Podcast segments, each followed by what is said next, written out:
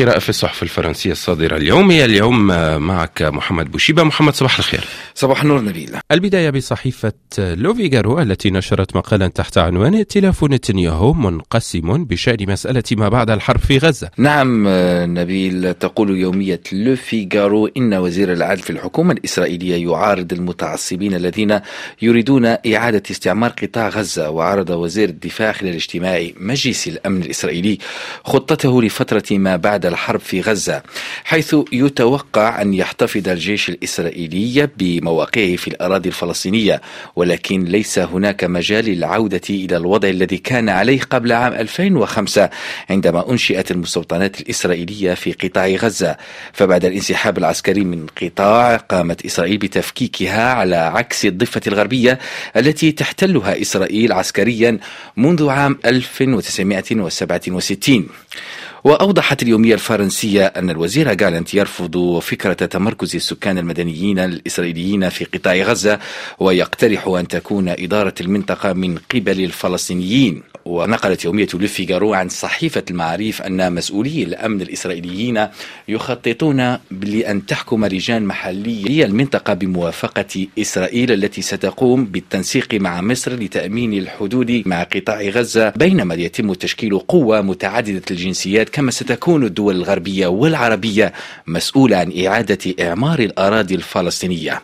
وتابعت لوفيغارو أن هذه الرؤية بعيدة كل البعد عن تحقيق التوافق داخل الحكومة الإسرائيلية بل على العكس من ذلك يضغط الوزراء من أجل عودة المستوطنين إلى قطاع غزة على غرار وزير المالية سموتريتش وإتمار بن غفير وزير الأمن القومي المتحالفين مع بنيامين نتنياهو. وإلى صحيفة ليبراسيون التي أجرت مقابلة مع الصحفي الاستقصائي الإسرائيلي رونين بيرغمان الذي كان السبب في الكشف عن العديد من نقاط الفشل الأمني الإسرائيلي. أوضح الصحفي الاستقصائي لصحيفة ليبراسيون فشل الاستخبارات الإسرائيلية يعود إلى استخفافها بشكل خطير بقدرات حماس العملياتية وفهم نواياها في قطاع غزة.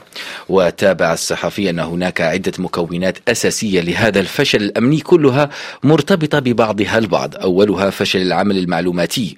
ونقل الصحفي لليومية الفرنسية محادثته مع مع ضابط إسرائيلي رفيع المستوى في مساء اليوم السابع قوله أجريت محادثة مع ضابط أكد لي أن المفاجأة كانت كاملة وأجبته.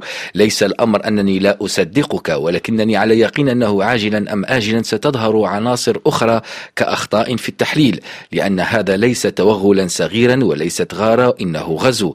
إنها الحرب. بدلي من غير المتصور أن عملا بهذا الحجم قد مر دون أن يلاحظه أحد على الإطلاق.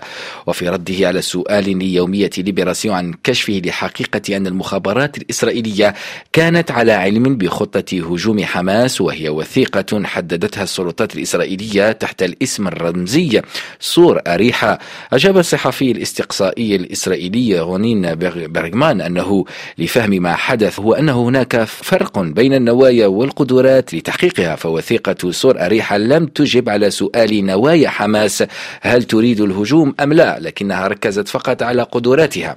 وأوضح الصحفي لصحيفة ليبراسيون أن مسؤولي أجهزة الأمن الإسرائيليين حددوا بوضوح عن وجود خطر كبير على إسرائيل مرتبط بالأزمة السياسية الناجمة عن الإصلاح القضائي فعلى مدار العام الذي سبق الحرب حذروا بنيامين نتنياهو من أن هذه الأزمة لها عواقب على الجيش الاحتياط الإسرائيلي الذي شارك في مظاهرات رافضة للإصلاح القضائي وهو ما يمكن أن ينظر إليه من قبل أعداء إسرائيل على أنه فرصة للهجوم لكن رئيس الوزراء الإسرائيلي لم يكترث لهذه التحذيرات. ونختم مع لكخوا التي عنونت إثيوبيا وحدها ضد الجميع. وذلك بعد اتفاقها مع أرض الصومال. أفادت يومية الأكوا أن أديس أبابا إعلان توقيع اتفاقية منفذ إلى البحر مع إقليم أرض الصومال وهو توقيع أثار سخطا في الصومال وردود فعل عديدة داعمة لمقديشو داخل المجتمع الدولي. وتمنح هذه الاتفاقية إثيوبيا الحق في الوصول إلى البحر الأحمر لمسافة تزيد عن 20 كيلومتر من الساحل وتنص على بناء قاعدة عسكرية إثيوبية ومركز تجاري على فترة تم تمتد على خمسين عاما. وأوضحت يومية الأخوان المشكلة في استقلال أرض الصومال المحمية البريطانية السابقة والتي انفصلت في عام 1991 حيث لم يعترف بها من قبل المجتمع الدولي. وتسعى جمهورية أرض الصومال إلى الانفتاح على التجارة واكتساب بعض الشرعية الدولية. وأكد رئيس أرض الصومال أنه مقابل حق الوصول إلى البحر فإن إثيوبيا ستعترف رسميا بجمهورية أرض الصومال. واعتبرت صحيفة الأخوان تصاعد التوترات في منطقة القرن الإفريقي قد يؤدي إلى خلق ضجة داخل دول بريكس بلاس حيث تعتبر إثيوبيا عضوا جديدا فيه مع خمس دول على غرار مصر التي هي في صراع مع إثيوبيا بخصوص سد النهضة.